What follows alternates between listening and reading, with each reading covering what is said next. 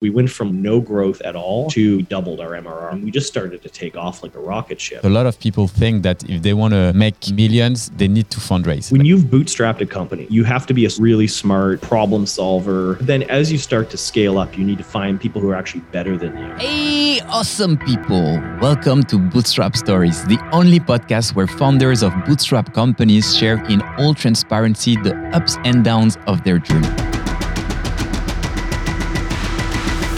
Starting a business comes hand in hand with loneliness, the pressure of not being successful, and overall, lots of challenges. After meeting with hundreds of entrepreneurs in the past years, I figured out that we all have struggles and make lots of mistakes when building a business. But the truth is that most people are afraid to share this publicly. That's what motivated me to start this podcast, to show that we're all on the same journey, facing the same struggles, and to give energy to all entrepreneurs worldwide to continue their adventure even if sometimes it can be really challenging and we often feel like giving up, in the end, it's all worth it. My guest for this episode is Kyle Racki, co founder and CEO of Proposify. Hey, Kyle, and welcome to Bootstrap Stories. Hello, Guillaume. Thanks for having me. I'm super happy to have you here. Like, I know we're going to talk about a lot of interesting topic. And before we get started, I also want to give a general idea of uh, what we'll talk about in this episode. So first, uh, we'll find out about uh, the strategy that helped you to build your multi-million dollar business, being bootstrapped first and then switching to raising money. Uh, we'll also have a chat about, you know, like this switch. Uh, how exactly did it go? What type of deals have you done? Why did you decide to fundraise? And uh, finally, I also want to know like the, the ups and downs because, you know, whenever we're building a business, we all have these ups and also these downs. So it's always important to share between uh, between founders. Sounds cool. Sounds good. Let's dig in. Awesome. So can you let us know a bit more about like uh, Proposify, like how it started? What type of uh, market are you addressing? Yeah, I mean the way it started was I got my um, career beginnings in design. That's what I went to school to study back in around the early 2000s and kind of cut my teeth working in agencies as a des- designer. And it was during that time where they had me laying out proposals, you know, any of sort of the larger ones that um, that the agency was going after, they would have me lay it out, make it look really nice. And I noticed that there was a lot of inefficiencies in the process between, you know, account managers emailing Word documents and then having to change the text and layout and having to go find old case studies from CDs. That's before we had Dropbox. We would used to store all of our project work on on uh, on discs, and so you know Basecamp I think was pretty new at the time. People were starting to use it for project management, and I just had an idea of wouldn't it be cool if there was a proposal uh, system that was like Basecamp but for proposal writing, and it was just the seed of an idea that I never really thought would take me to where I am today because it was just that an idea like. Um, a lot of people at the time were having like, hey, there should be an app for that. But over the course of of working in agencies and eventually I went out on my own and became a freelance web designer developer partnered with uh, with a colleague and we started our own agency together. We just kept going back to the idea of like we should have a saas product. Like that's a better business model. We didn't like the agency model. And so we tried a whole bunch of different ideas and um, i still had that proposal idea lingering in the back of my mind so when I started to talk to other people about it and said, "Hey, we're looking at building a product to help with proposals," people almost universally would say to me like, "That's a huge problem. I hate writing proposals. It's super. It's the worst part of my day, but we have to do it to win new business." And that really kind of gave me the the green go ahead of like, "This is a problem worth solving. We need to do it." So. Um, so that's kind of how it started, and uh, essentially what it is is it's it's a, a SaaS product that helps sales teams get more control over their proposal writing, streamline it, make it more efficient, um, but also get more visibility into their deal. So instead of just sending like a a PDF in an email, you get to send it to your client in a digital interactive format where you can actually track where people looked and where they went so you can improve your your close rate over time it's it's actually like a, a cool product like when i when i had my agency back in the days i remember uh, using it and uh, I was kind of like uh, picky on the design type of aspect, and uh, I, I, remember enjoying using it. Um, so going back to the to the early days, how exactly did you get like uh, your first customers? And maybe can you give us a bit of metric of you know like when exactly did you start it? Where are you at right now in terms of revenue and team size? And then go back to like how it started with uh, early days and customers.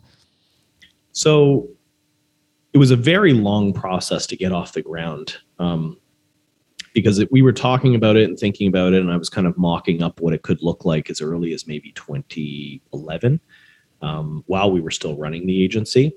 But we were kind of faced with the same problem that a lot of agencies have, which is a lot of them want to build their own products, but to take your dev resources off of paying client work to invest in a in a product takes a long time, and often it just doesn't get the attention it deserves. You know, paying clients come first and eventually they kind of abandon it and just go back to what makes them money so we were i kind of knew that that was a problem from everything that i read and had experienced before so we actually took a different approach which was um, i went to basically look for a dedicated engineer to build the product and i looked for one who had the, the skill set that that essentially i needed which was um, i wanted something that would enable great design and as a designer and with that background, like we had to be able to move things around in layout and change typography. And we had to do more than just essentially like a WYSIWYG editor, which a lot of uh, the only existing solution at the time was essentially a, a,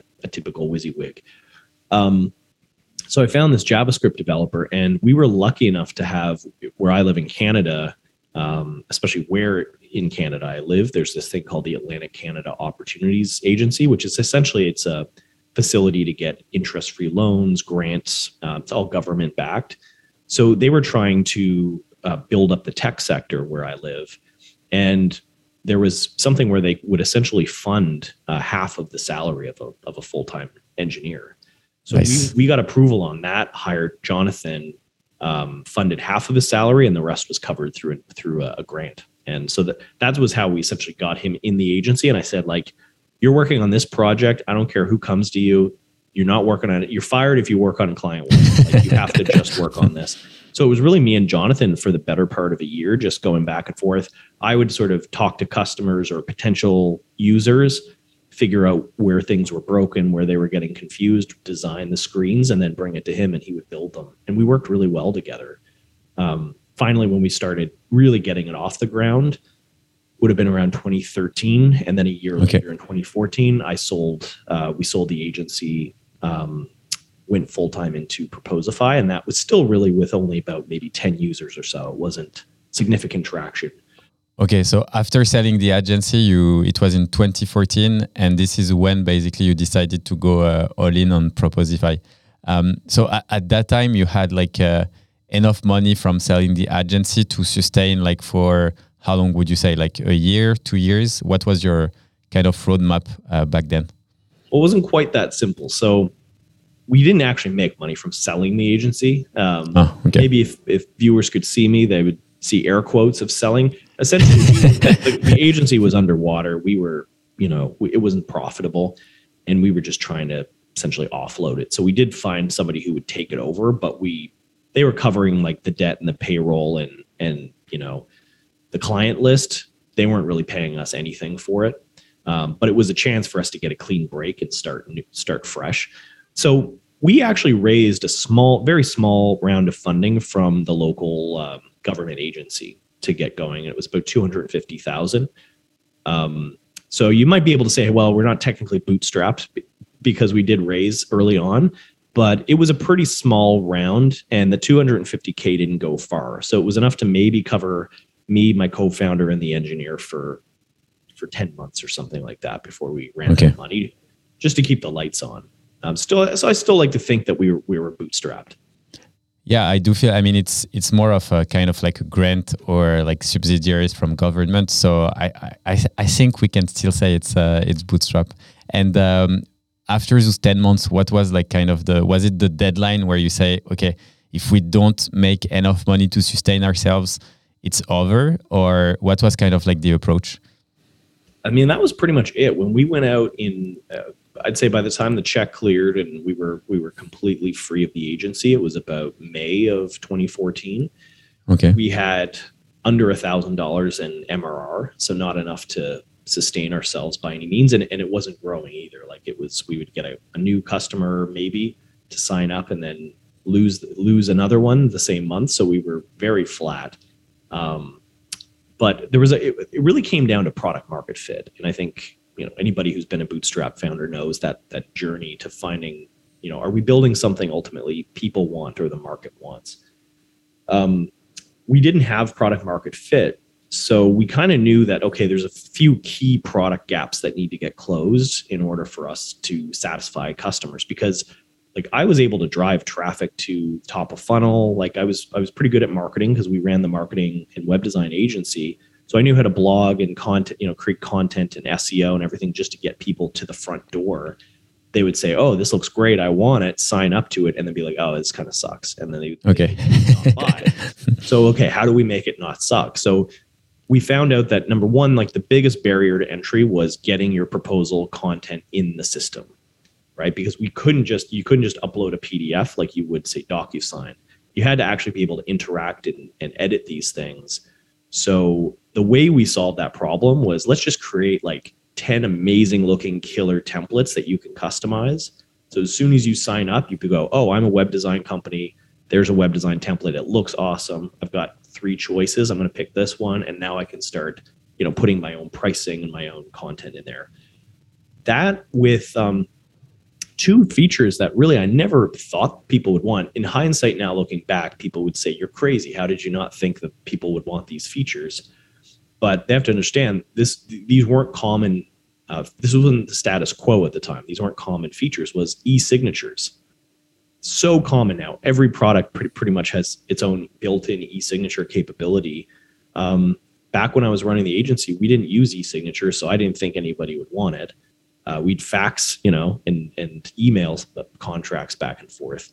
The other one was metrics. Like people said, "Oh, I want to know. Like, did they spend time on the pricing section? Did they, you know, do they even look at the scope of services?" And so when we had kind of those features with the ability to get your content in the system easily, it was pretty and crazy because we went from like no growth at all to in September we doubled our MRR, and then we doubled it again the next month and we doubled the next month and then we just started to take off like a rocket ship um, so it was a pretty exciting time nice. So basically like from may until september was the time where you kind of like refined the roadmap developed the right feature towards product market fit.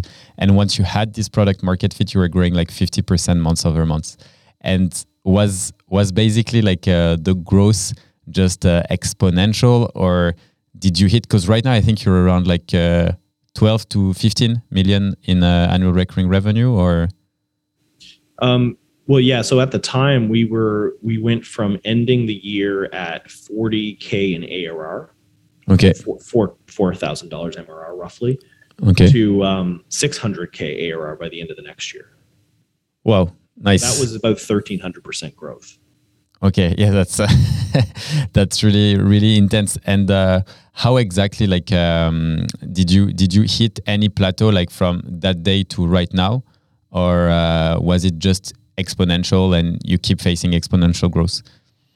Well, I wish I wish that was the case, but no. I mean, we we had a pretty incredible couple of years of growth because uh, we grew thirteen hundred percent that first year, uh, about one hundred thirty. So we doubled. We more than double the next year. But so by the end of 2016, we were at like 1.5 million in ARR.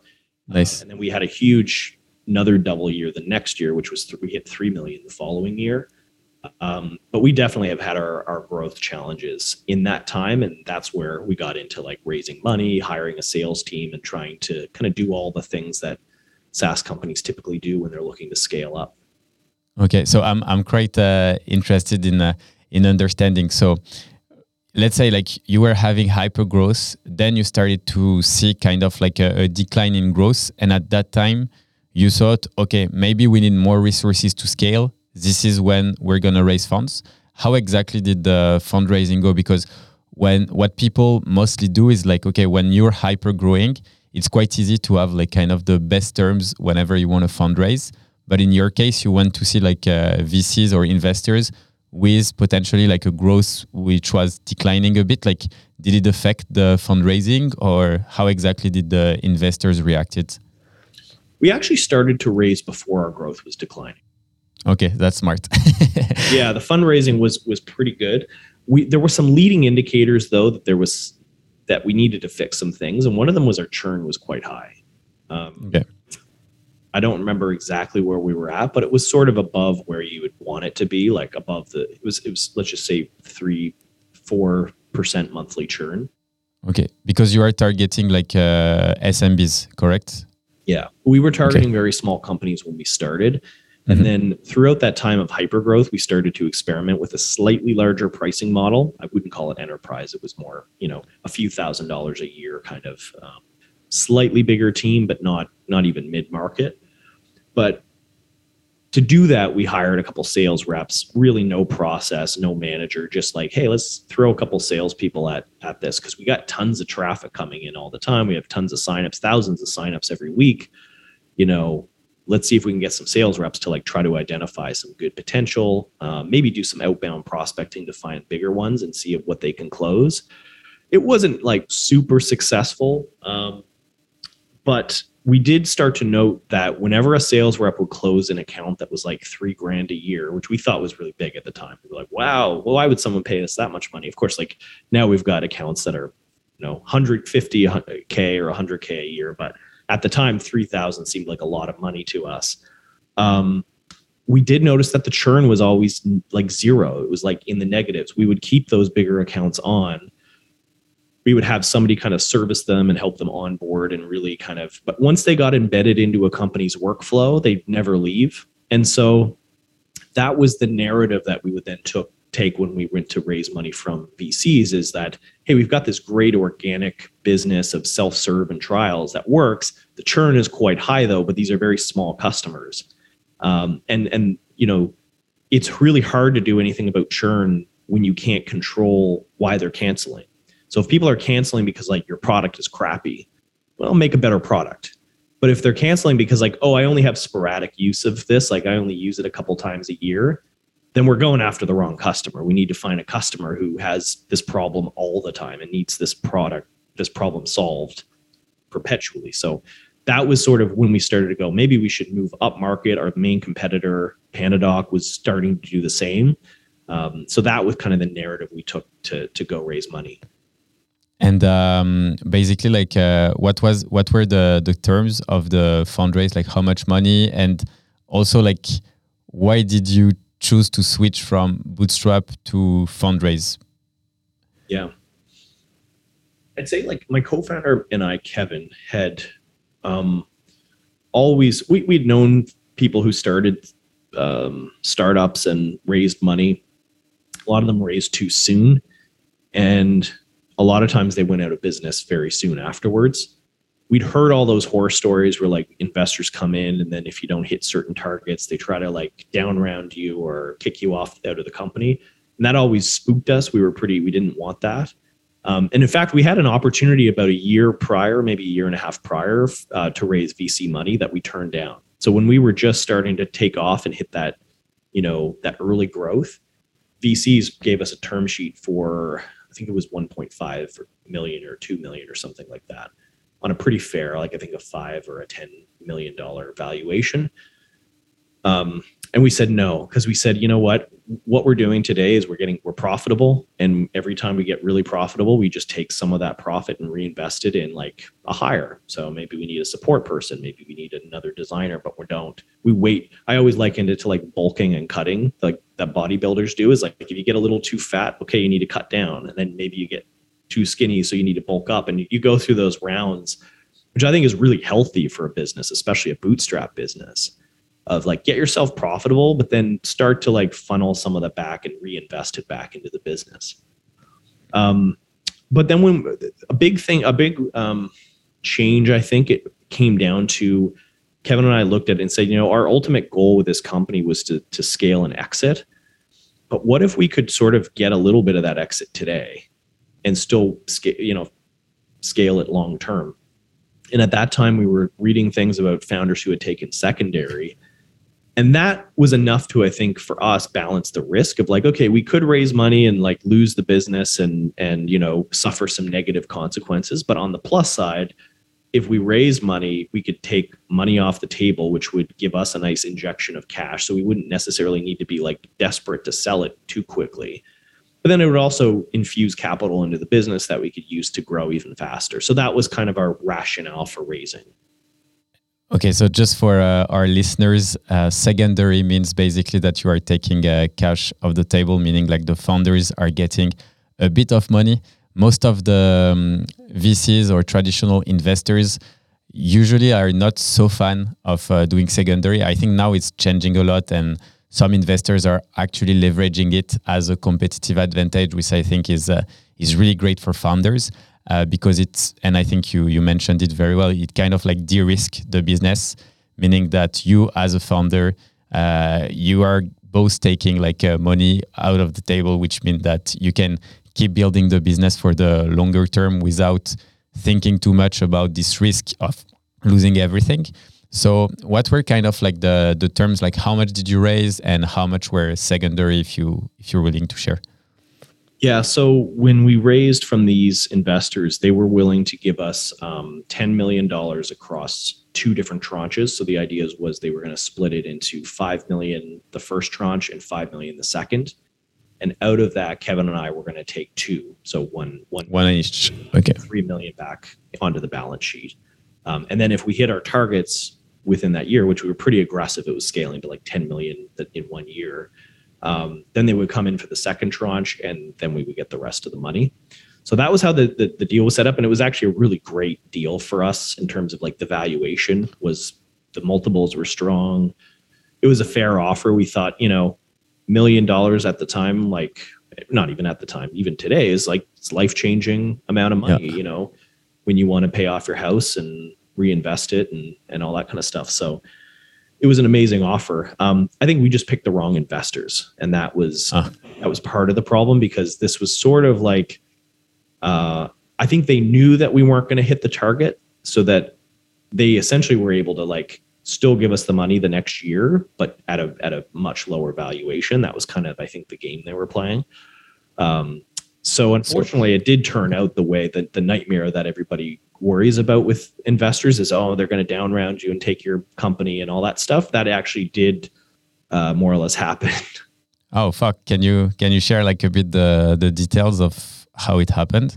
I've got to be careful because they're they i doubt they're listening but they're pretty litigious people so uh okay. I got to be a little bit careful but you know basically it was it was a, a very distracting situation where they still wanted to come in, but they wanted to essentially own them, lower the valuation, and okay, yeah, like significantly. Um, and I think they had done it before, but I'm not you know entirely sure. But either way, Kevin and I just put our foot down and said no. Like if, if you're going to try to down round us, we just won't take the second offer or yeah. Much. And um, and, and just to Yeah, I can imagine. And at the time, because what's um, a risk, you know, whenever you're like fundraising, is that eventually, like, because you injected money in the company and you had like kind of your hiring plan, etc., you are burning more money that you are earning. Meaning that you know, like down the line, you know that if you're not raising another round, eventually you would have to lay off people or like uh, was it something that happened to you back then or were you quite like uh, had you reached like the the profitability state again so you are in a in a good position yeah i'll like i'll lay this out for the listeners especially if they're not too familiar with venture deals and terms yeah. this kind of stuff is that like let's say your business is doing 5 million in arr um, typically they would get valued at five to 10, or at least back then it was like five to 10x that. So that means like if you're a 5 million ARR or a SaaS company, you can probably command a, um, you know, a 30 to a $50 million valuation. The, the idea is that like investors are valuing it at that because they know that if you put reinvest that money into growth, then you can actually be worth 10 times that amount in a very short time. So they're kind of willing to give you that healthy valuation but if you don't hit that growth uh, target that they had set out, you know, like you said, you're burning more cash because you're reinvesting it into hiring people. Um, you're not profitable because you're you're essentially burning through that investment. You're you're essentially hiring ahead of the revenue. Um, so it's very important, you know, important to understand that, like, and I think this was one of the learnings that we had taken away was when you set aggressive growth targets, you think it'll sort of push and inspire everybody to level up and, and hit those targets, but it can also have pretty significant consequences, like you said. you know, like we we we laid off most of our sales team. Uh, okay. About a year after that, because we we'd hired, but we didn't have a really great process. We there was a lot we didn't figure out: pricing, positioning. We didn't have the right product to move up into the enterprise. So it meant like we hired lots of great salespeople who just couldn't be effective and they couldn't hit targets. Um, and unfortunately, we had to let them go. So when when you're at that stage where um, okay, like they, they want to kind of like down round, take more share in the company and keep injecting money, and uh, you and your co-founders you say no. Um, what comes next? Because they are obviously like very frustrated. You on your hand, it's like kind of a shitty situation to be in when you're a founder. If you have to like fire people you've hired, you've put a ener- lot of energy into the business, into the processes. Like, what's what's comes next? Basically, like it's uh... hell. I mean, that was, it was one of the most challenging uh, situations that we've we've experienced in the business. Um, you know, we we had we had a really good outside of the, those investors. We had a good, really good board member who was in our corner. Um, we had good lawyers and and good finance people who were able to really give us the ammunition we needed to to push back. Um, but I mean, it really got into those classic, you know, almost something you would see on TV where like it comes down to a vote, and you know, three against two at the board level, and then they're pushing back as shareholders and all that kind of stuff. So it was a very very difficult situation but we held our ground we were not taking more money from these people and um, ultimately we, we we were almost forced to raise again because we had to find new investors who saw the potential in what we were doing and were willing to not only come in and give us capital but also had enough cash to buy out the old investors and take them okay. And that's what those the, the investors that the first round of investors that we had the issues with ultimately just if we weren't going to take their money then just find somebody to buy us out because we don't want to you know we're going to take our ball and go home kind of thing. And in the second round you did how how much was uh, the second round? And did you take another cash out out of this round or was it just uh, okay like the second round is for buying existing um, investors out and potentially injecting a bit more uh, money in the company yeah, the um, so I can say who our current investors are. Uh, we've been public with that, which is CBGF, the Canadian Business Growth Fund. Okay. Um, and I don't think they want me to give out all the exact details and terms of sure. the of the arrangement, but essentially they we were able to raise enough to put money, you know, millions of dollars on the balance sheet, pay, buy off the old investment, uh, the old investors, and they did it during COVID. Like they did we had a, a, deal all lined up ready to go and then covid happened and every investor was putting pause on on their deals. We were extremely lucky that they even after two weeks of essentially the world shutting down they came back to us and said you know what? We're not going to go ahead with every deal that's in our pipeline but we believe in you and we're going to invest and they it really saved our ass because the old investors were were being quite uh, aggressive dicks yeah, yeah.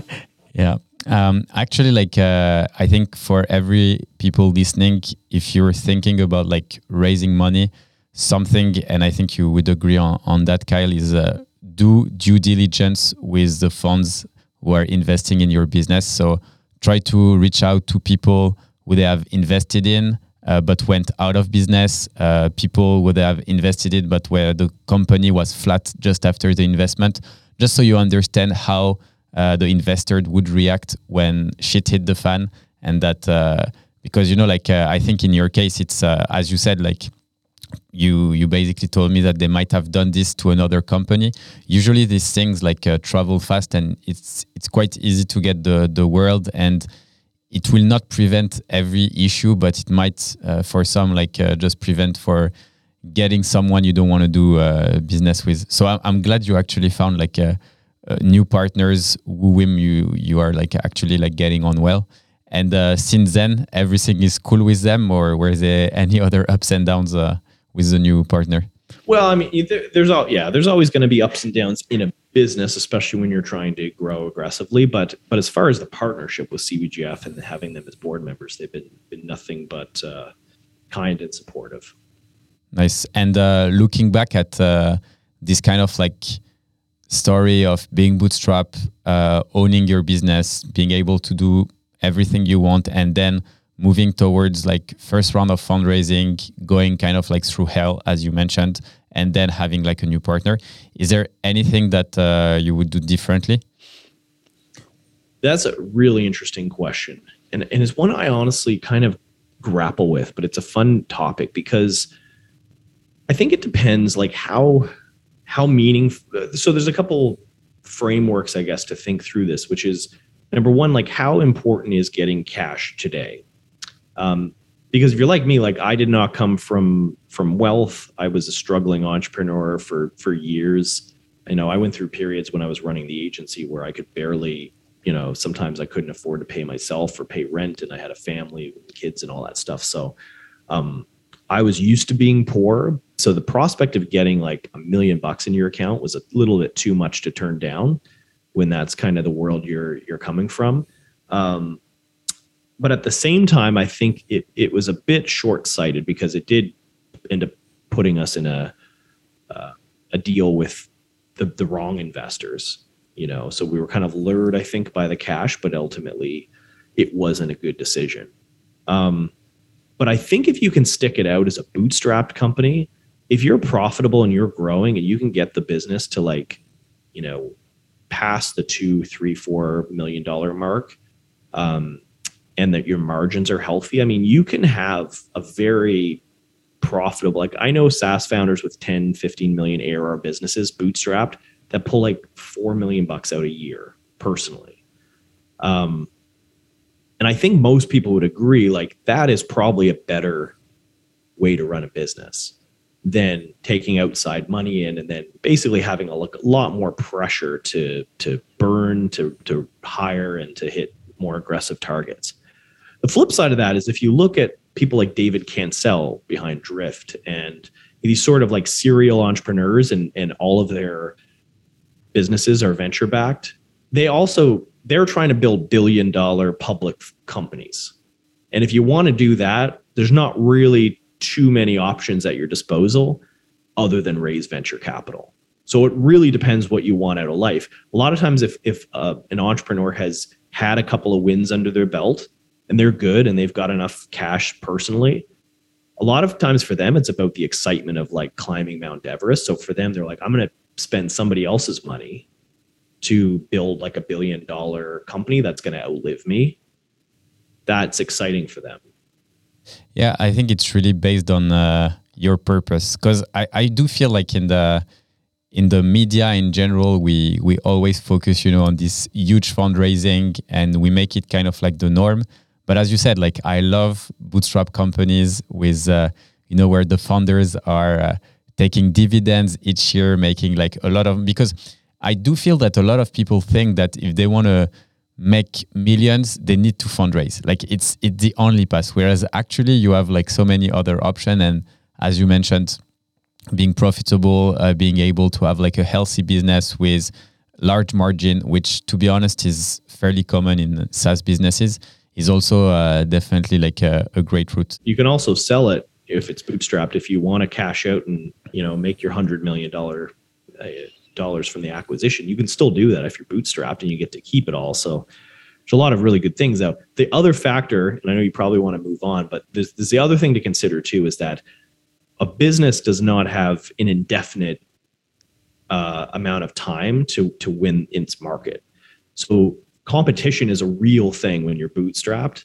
It's a real thing all the time, but it's especially real like if you're the first to market and you're like number one in your category, as soon as another business comes in and raises, it becomes increasingly hard to stand out compared to that competitor. And I'll, the, I've got my own, eh, you know, example who I don't want to mention my competitor again, but um, Basecamp is a good example. They're like almost the the godfather of bootstrap SaaS businesses.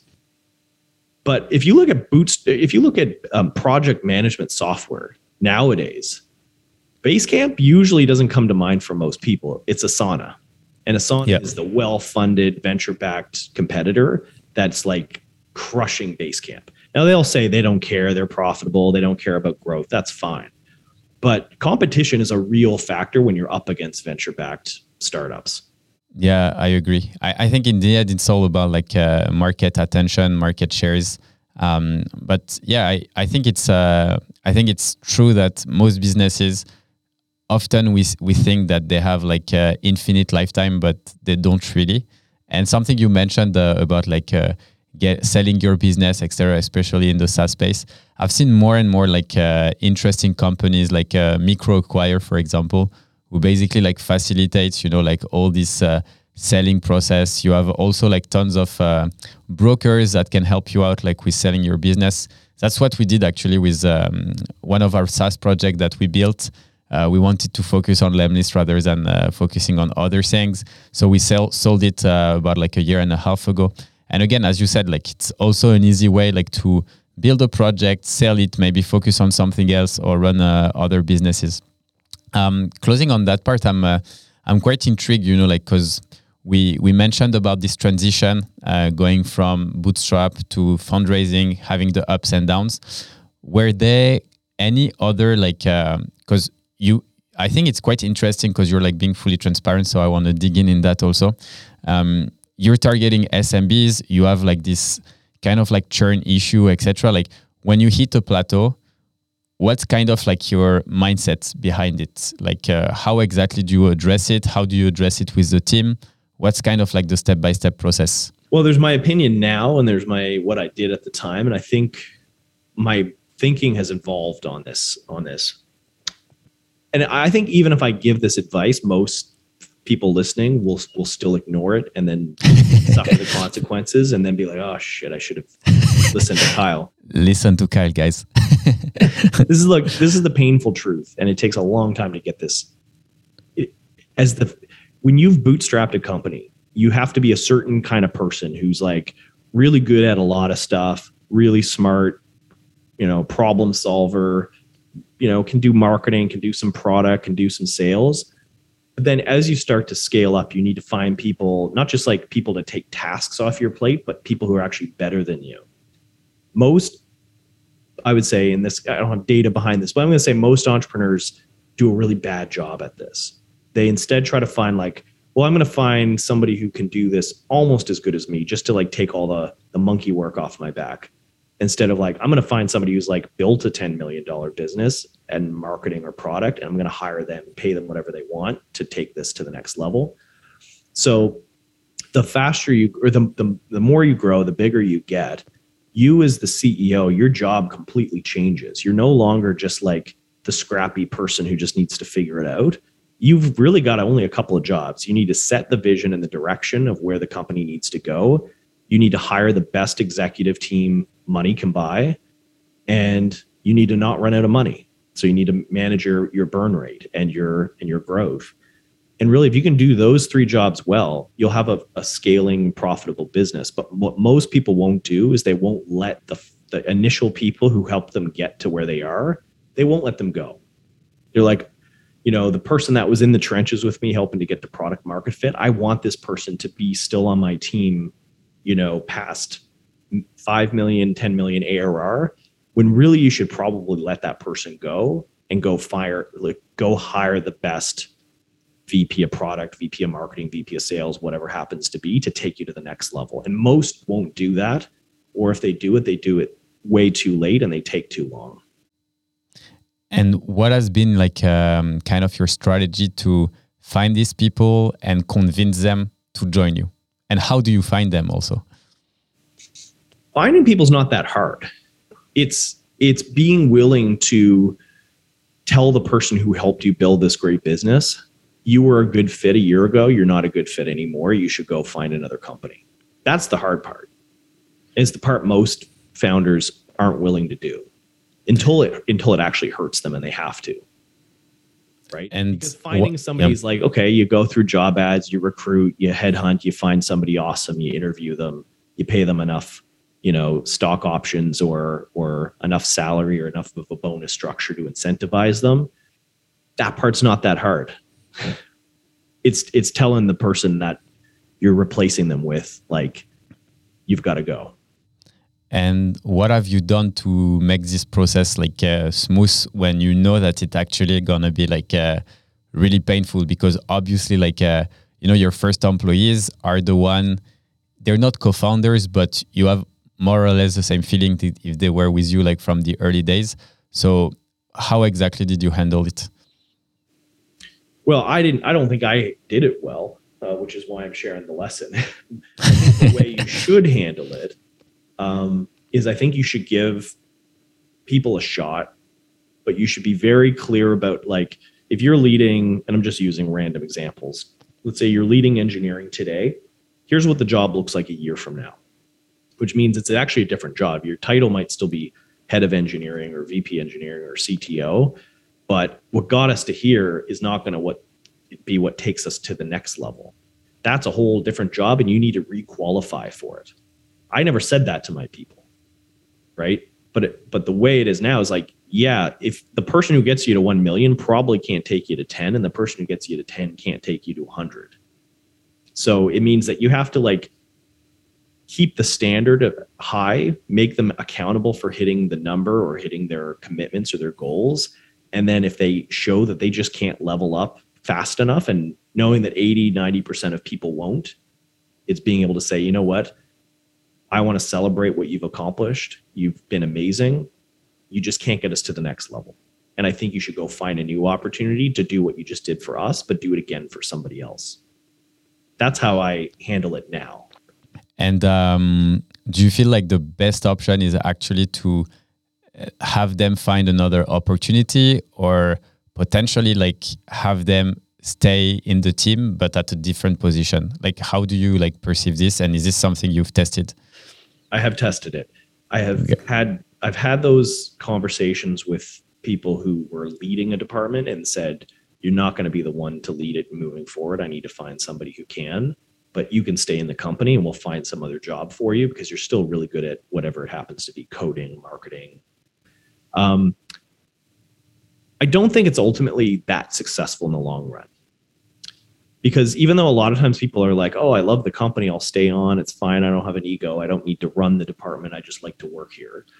Um, what you often kind of find is that there's usually some level of friction between them and their new boss because they're like, hey, I built this thing, you know, and now you're the the corporate VP coming in to tell me how to do my job. Um, you also tend to almost create too many roles in the company. This is a really big problem that happens is that as you grow, especially if you've got some some cash to to use, you know, from investors, it it it can be very easy to get away from that sort of lean startup idea where you're just like oh, let's only hire a players let's only hire like people we absolutely need today people get very generous with who they're hiring they're like oh well you know this my plate's pretty full. So I think I'm going to hire a junior person to like help take some things off my my plate. And then you end up with this kind of bloated organization where there's a lot of people, but nobody really knows what they're accountable for. Um, and this can happen anyway. I don't mean to ramble, but this can happen when you sort of take the people who are leading and say, well, "You're not good to lead the whole thing, but we'll put you somewhere where you can be effective." You often find that they're not able to operate at the level that they could before when you were an early stage company. So it usually is better that they just move on and find a similar opportunity and help a company like you again, just do what you did again somewhere else. A lot there's a lot of people who they're awesome at that. And I'm I'm curious because I think this is like a very like passionate subject for us because you know like we grew from uh, zero to 10 million ARR being like fully bootstrapped um, and we're at a stage, you know, like having all these questions, like how do we go from 10 to 100, knowing that all the heads of that we have right now are people, you know, who, who started the company. I, I just like want to mention that I'm not gonna fire them after this podcast, but um, I'm just curious. Like, uh, yeah, yeah, we. But it's it's funny because like the um, the question, you know, like you're asking people and how the the role is evolving is something that I'm doing like constantly. Where every like quarter or year i'm telling people where they're at right now and where they should be or where they i need them to be in the next quarter and we re- we reevaluate basically like uh, on a quarterly or semi yearly basis i would say like the the role of everyone but you were mentioning that the role of the ceo evolved over time and as you said you know like it was your role as you're growing past uh, let's say 5 or 10 million ARR it's really about defining like the the vision the mission and also making sure that you don't run out of money. But how exactly, like two questions for you. The first one is how many people do you manage uh, directly, uh, or how many people do report to you directly? And on top of it, like how exactly do you set up each objective for each department? Is it you handling this for each department, or you just set the vision, set the yearly objectives, and then people will report to you, come to see you, and tell you, okay, here's a plan, here's how we're going to reach that. Are you cool with it? Let's go. So there's the, the first question is quite easy because if you're a CEO, generally there's there's about six functions of a SaaS business that somebody needs to own and somebody needs to report to the CEO on. And that's tech that's product engineering, sales, customer success, marketing, and operations. And we'll say operations is a catch-all for finance, legal, um, as well as more like the actual operations of the business what I and so I, I, do a little bit of part-time coaching for SaaS founders, and I, I thought, find that at the sort of two million ARR mark, a lot of them have had success getting to where they're at, with the CEO kind of wearing most of those hats. If you say who actually leads product, you'll, they'll say, I guess I I do. Like there's somebody who, who like does the design work and maybe codes, but like I'm telling them what to build. So I guess I run product it's re- it's like one of the starting points is like you need to build an executive leadership team and that executive team needs to report to the CEO. So when you go, why does our product suck? You need to go to the head of product and engineering and say, our product shit, make it better. Uh, once you have that in place, then you need really good systems for setting goals and measuring them and there's there's you know there's all kinds of different frameworks you can use. When we started we used the eos model which is the entre- entrepreneurial operating system. There's a book called traction by gino wickman yep. that spells out that whole system. And it involves you know an annual planning quarterly offsites with the leadership team weekly scorecard. Those are just good practices to put into your business having some kind of weekly measurable having some um, some goals that you kind of set out with the team but as you start to scale, that stuff becomes really difficult because if you have a department that's made up of multiple teams, let's say 10 teams within a department, sometimes cross functional. So you might have a team that everybody in that team reports to somewhere else, someone else. QA reports to the QA lead, engineering reports to the engineering lead, and so forth. It becomes really difficult for the executive team to even set goals for all those teams because honestly, they shouldn't know what the thing is that they need to do. So what what we started to implement which is how I think a lot of companies like Google get around this, is OKRs. And the OKR system is, is really good because it lets you as an executive team say, at a high level, these are the objectives we want to achieve next year. Here's how we're going to measure whether or not they're they're true. And then once you set those OKRs, you communicate them to your teams, and then the teams go and they set their quarterly OKRs and say, like, okay, so the company wants to you know scale revenue or reduce our churn or whatever the objective happens to be here's how our team is going to action that and move that ahead. And so they create their own set of more specific objectives and key results that will make the company one um, move further ahead. So okrs are a really good system for that.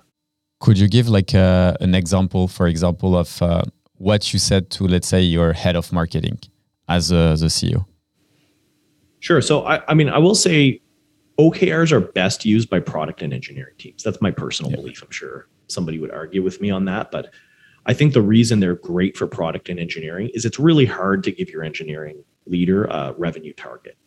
You know, if you say generate 2 million in new business, pretty tough. Like an engineering leader is probably not going to know how to do that because they also have to make sure that like the system is sca- scalable and stable and secure and and there's a whole bunch of engineering stuff that that the leader needs to do.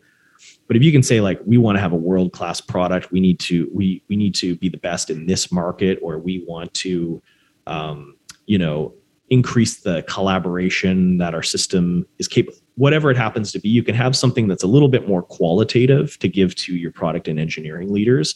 And so OKRs are really good for that because they say, this is the outcome we want to achieve. Here's how we're going to measure it.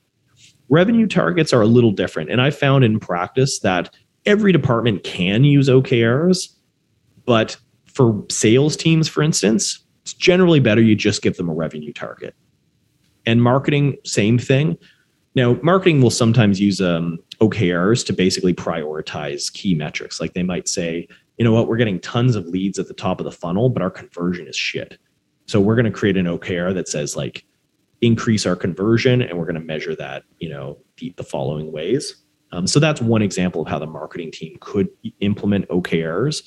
But at the end of the day, what you want from your marketing team is revenue. Yeah. So as a CEO, basically, like your objective for the marketing team would be something like, uh, yeah, we need to hit, let's say, uh, five million more in ARR by the end of the first quarter or something like that, and then they would set up their key results, for example, like increasing uh, website visitors by 200% or something like that. Is that correct? Or yeah, like I think KPIs or key performance indicators are different than OKRs. OKRs are generally meant to um, be used in more of a shorter time scale. So you might set okay. quarterly or even an annual OKR. KPIs are kind of like your business as usual metrics. Okay. So it's kind of like I liken it to, um, you know, if you're driving to, uh, if you need to make a road trip, you need to make sure you've got enough gas in the tank to make it all the way to the trip. Gas is probably a KPI. It's like something you need to know, and you it needs to inform you along the way. But your your whole purpose of being is not to have gas in your tank. It's actually get, to get to the to point B. That's how I like to think of it. Yeah, it's a it's a good uh, a good image. so so right now, if I understand correctly, you have like uh, six people reporting like uh, under you, and is it something that um, um, that basically like you where you do like weekly one on one with them, or how exactly do you structure your uh, your weekly like uh, reporting and day to day? Yeah, so with with the exec team, it's a weekly sync. We meet every Monday morning to review kind of those KPIs, the OKRs, um, bring up any problems happening that we need to solve as a team. And so you do that with all your exec and you. Is that correct? That's right. Yeah. Oh, okay. with the exec team weekly, uh, quarterly, there's um, bigger planning sessions. We usually do two days of uh, of quarterly planning, and then like an annual one as well. Um, I do weekly. Uh, I actually do uh, every two weeks, hour long one on ones, but I'm moving it actually to half an hour weekly just to get more touch points with the with the leaders. One on one should be non negotiable in every company, I believe. Um, I believe like if you're a boss and you're not having regular one on ones with your direct reports, then you're you're failing them as a leader. yeah, agree agree on that. Um, I want to be like uh, cautious of your time. Like tons of really really interesting topic that uh, that we went through. Um, I want to finish with uh, the the last three questions. Um, who's your favorite uh, Bootstrap founder, and uh, also why? I know you mentioned Basecamp, so maybe you're gonna go with Jason. I'm not, gonna, I'm not gonna pick them. They get picked too much. Yeah. better. Um, well, there's a few I know personally who I who I consider friends. One of them is um is Emeric. I always, oh, from Agorapulse or yeah, nice. Yeah, I had lunch with him actually like uh, last week because we are both in Paris. Really cool oh. guy. I didn't even pick up on that that French connection.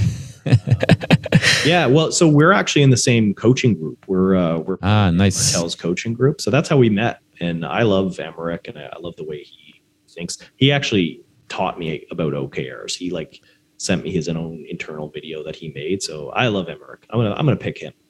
Nice. It's a it's a good choice. I second that, and we will have him on the on the show also uh, a bit later. It's planned. Second question: um, What's your favorite like podcast or uh, book? Uh, I don't listen to podcasts a whole lot, um, and I read it, but I do read a ton of books, and so it's really hard to pick one. Um, one that I read, the one I'm reading currently is called is actually Netflix's No Rules Rules, which is a really good one. Um, one that I one that's kind of like a classic one that everybody references that I only read last year was Crossing the Chasm, and it's mm. it's a great book, especially if you've had that kind of early bootstrap success, but now you're looking at like how do I take it to the next level. Crossing the Chasm is a great book. Nice. Actually, it's funny you mentioned it because I had like uh, someone on LinkedIn mentioning it like uh, to me today about like this is really a book you should read, and uh, I, I, guess uh, I'm gonna I'm gonna have to go and buy it uh, on Amazon. The problem with books is most people don't read them until they're already experiencing the problem. Like yep. there's kinds of books people told me to read, and I was like, yeah, I don't care. But once I'm like feeling the pain, then I go and read the book. Yeah, I think I think that's the best way to read a book. To be honest, it's it's the same as uh, when I was younger, I used to be reading books, you know, like uh, the traditional way you start from page one and you end up until the end. But right now, I usually like skim through the book once and then I just pick the chapters when I know where I'm facing the problem because I guess this is the time where you can actually plan and apply all the learnings directly to your business and that's to me like the best way to learn something and like make sure you you own the topic in a in a better way A really good And- example of that one yeah. is the hard thing about hard things by Ben. Oh, yeah. It's one of those ones It's- like I don't know if you can read it cover to cover, but if you're like, there's a chapter like how to fire an executive or how to demote a loyal friend. It's like when you get in that situation